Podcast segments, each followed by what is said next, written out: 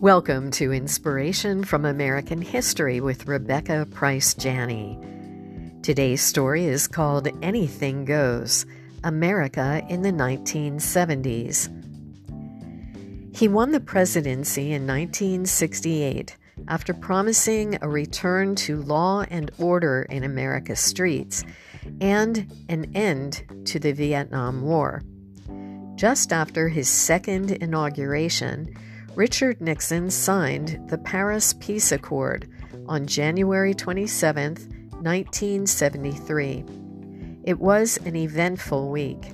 Former President Lyndon B. Johnson's weakened heart beat for the last time on January 22nd. The man who, during his last years in the White House, had endured a constant barrage of young people shouting Hey, hey, LBJ, how many kids did you kill today? Died at 64 at his Texas ranch. He looked 20 years older. Former Governor of Texas John Connally spoke at the burial in the Johnson Family Cemetery near the Pedernales River.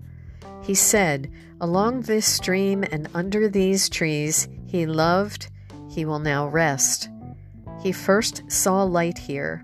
He last felt life here. May he now find peace here. It seemed for a moment that a frenzied era had ended, that it was time to get on with a new decade. But there was one more significant commotion for Americans to endure before the spirit of the 60s would loosen its tenacious grip. It wasn't until after Nixon's reelection that the bungled Watergate burglary began to touch him personally. One by one, prosecutors picked off some of the president's closest associates, including Chief Counsel Charles Colson and the man who headed up the committee to re elect the president, Jeb Stuart Magruder. Throughout the ordeal, Nixon maintained his innocence, declaring, I am not a crook. By the summer of 1974, no one really believed that he hadn't been involved in the cover up of the break in at the Democratic Committee headquarters. Rather than face impeachment, Nixon resigned, the first time an American president had stepped down while in office. On August 9, 1974, the new and unelected president, Gerald R. Ford, took the oath of office in a subdued ceremony. In his first speech to the nation, he stated, My fellow Americans, our long national nightmare is over. It may truly be said that at that moment the 60s had ended and the 1970s began. The country awakened to something along the lines of a national orgy, as many Americans cast off traditional morality like last season's wardrobe and began doing exactly as they pleased. There was for such people a genuine lack of concern for consequences, either present or future. If most Americans in the 1960s still based their lives at least to some degree on Judeo Christian morality, that support crumbled in the 70s. That decade and the next witnessed a paradigm shift in worldview from a specific moral base to a pluralistic one, as well as increasing decadence and a crisis of authority. For example, when the Roman Catholic Church said no to artificial birth control, most of its American members said forget it. With abortion becoming legal in 1973, women were able to become more sexually active outside of marriage, apart from the usual consequences. In the me decade, advertisers urged people to have it their way and to indulge themselves because they were worth it. Instead of seeing themselves as sinners in need of God's grace, many Americans thought of themselves along the lines of a best selling book I'm okay, you're okay.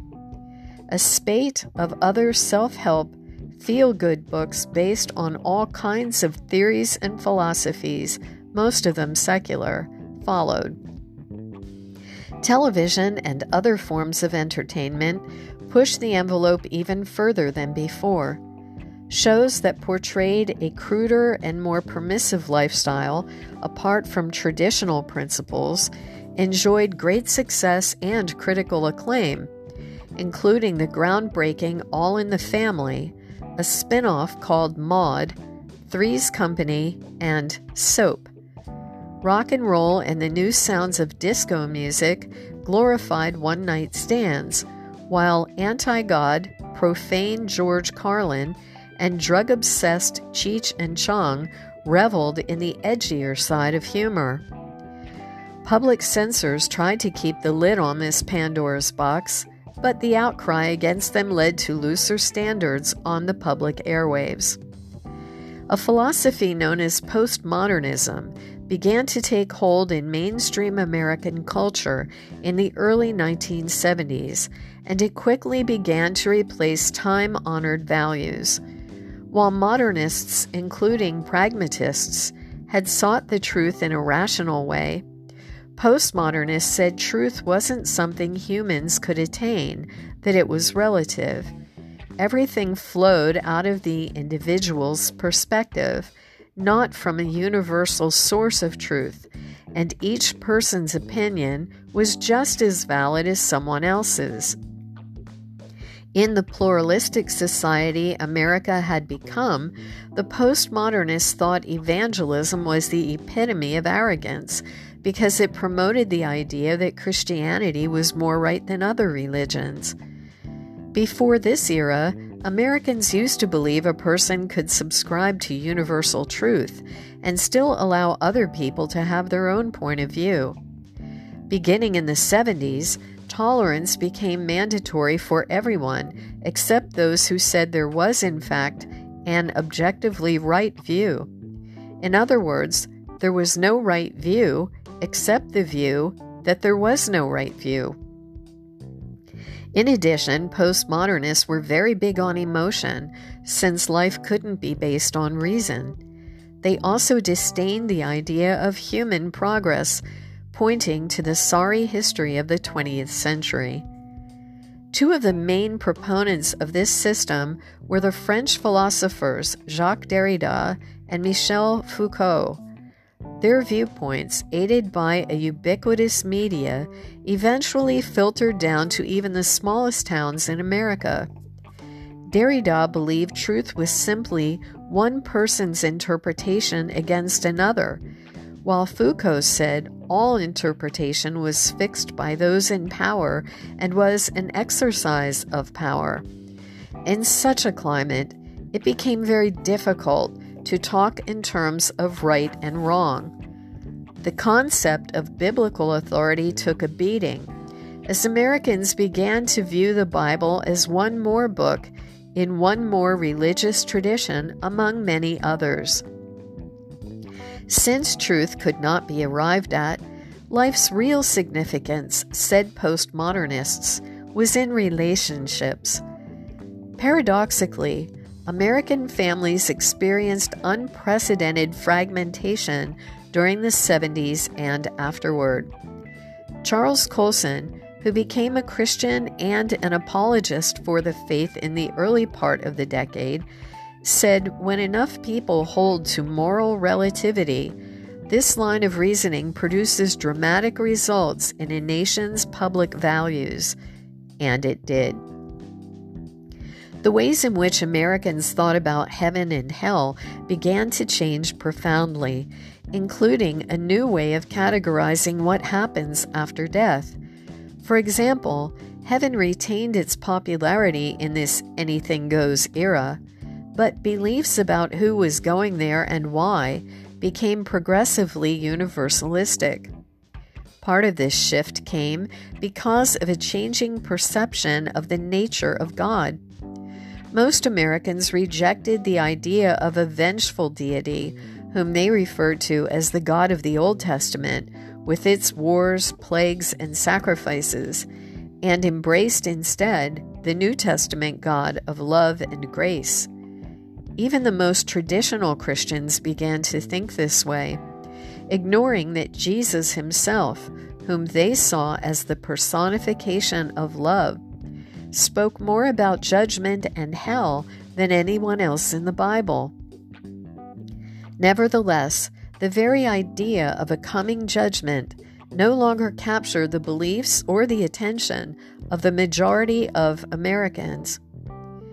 Two prevalent ideas about life after death one could no longer simply speak in terms of the doctrines of heaven and hell, were advanced by a blockbuster movie, a series of books, and the media's reporting of near death experiences. The film Star Wars appeared in 1977 with its catchphrase, May the Force be with you. The Force was an impersonal power source, a substitute for the God of the Bible and when someone died, he became one with it. He also gained the ability to communicate with those who were still alive. According to Obi Wan Kenobi, a main character in the film, the Force is what gives a Jedi his power. It's an energy field created by all living things. It surrounds us and penetrates us. It binds the galaxy together. The Force also had a dark side the Jedi Knight Darth Vader had connected with it and gone bad. Although fictional, the idea of a force appealed to many Americans who found themselves in need of a new concept of God to fit their postmodern lives.